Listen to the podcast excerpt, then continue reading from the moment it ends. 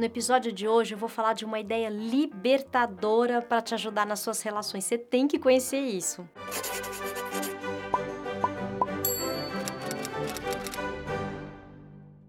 Um dos momentos centrais do nosso workshop Relações Simplificadas é quando a gente apresenta um quadro que distingue deixar-se afetar e deixar-se envolver. Se você estiver ouvindo esse episódio por podcast, vai lá no nosso site que você vai ver esse quadro.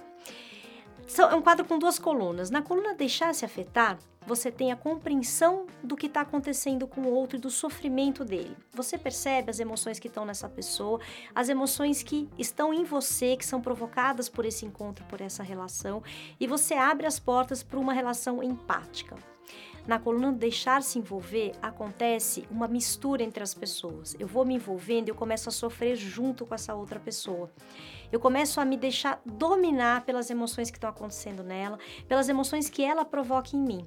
E aí a gente vive uma psicopatia compartilhada, uma espécie de enlouquecimento conjunto.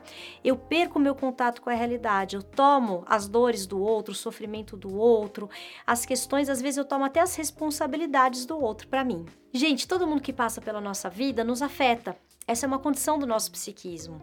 Acontece a comunicação inconsciente. No episódio 27 a gente falou bastante sobre isso. Quer dizer, não tem jeito. Eu encontrei uma pessoa, eu cruzei ela, cruzou meu caminho e a gente vai estar tá se comunicando, a gente vai estar tá se afetando. A beleza desse quadro é a gente poder se abrir para relações empáticas, mesmo que a gente, mesmo que seja difícil esse encontro, mesmo que você não esteja querendo a pessoa trazendo uma história difícil ou complicada, sem você ter que se proteger de repente desse encontro. A coluna deixar se afetar, ela fala da gente aceitar essa condição da relação.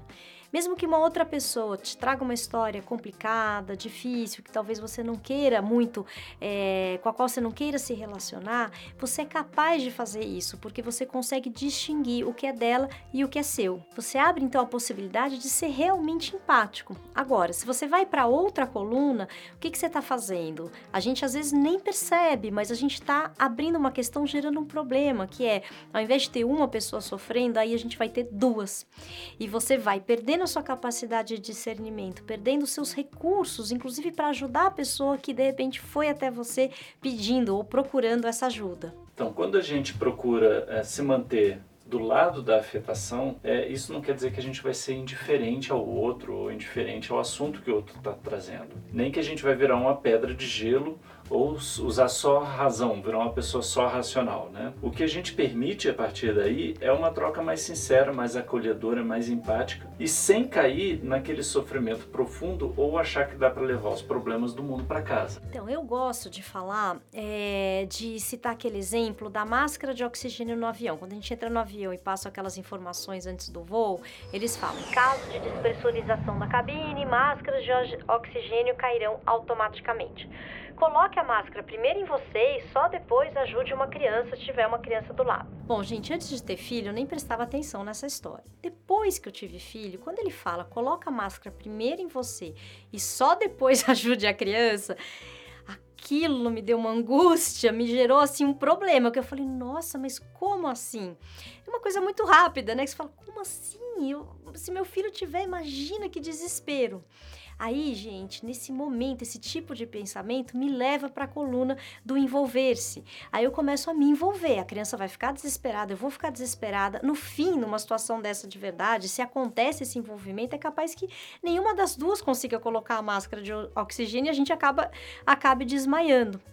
É a mesma coisa numa relação, quer dizer, se a gente começa a se envolver, a gente mergulha na história do outro e não consegue discernir, não consegue ajudar, não consegue ajudar a gente, não consegue ajudar o outro principalmente. Se você conseguir ficar no campo do afetar-se, provavelmente você vai ter um resultado muito mais positivo para a relação e para você.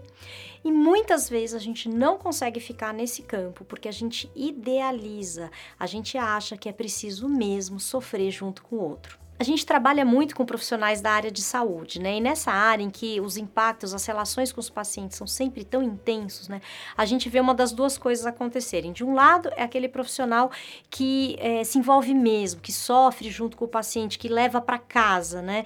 Que vai embora do hospital, do lugar onde trabalha e continua pensando, se preocupando. Porque, aliás, se você não se preocupar, você tem que se preocupar. Senão, você não é um bom profissional.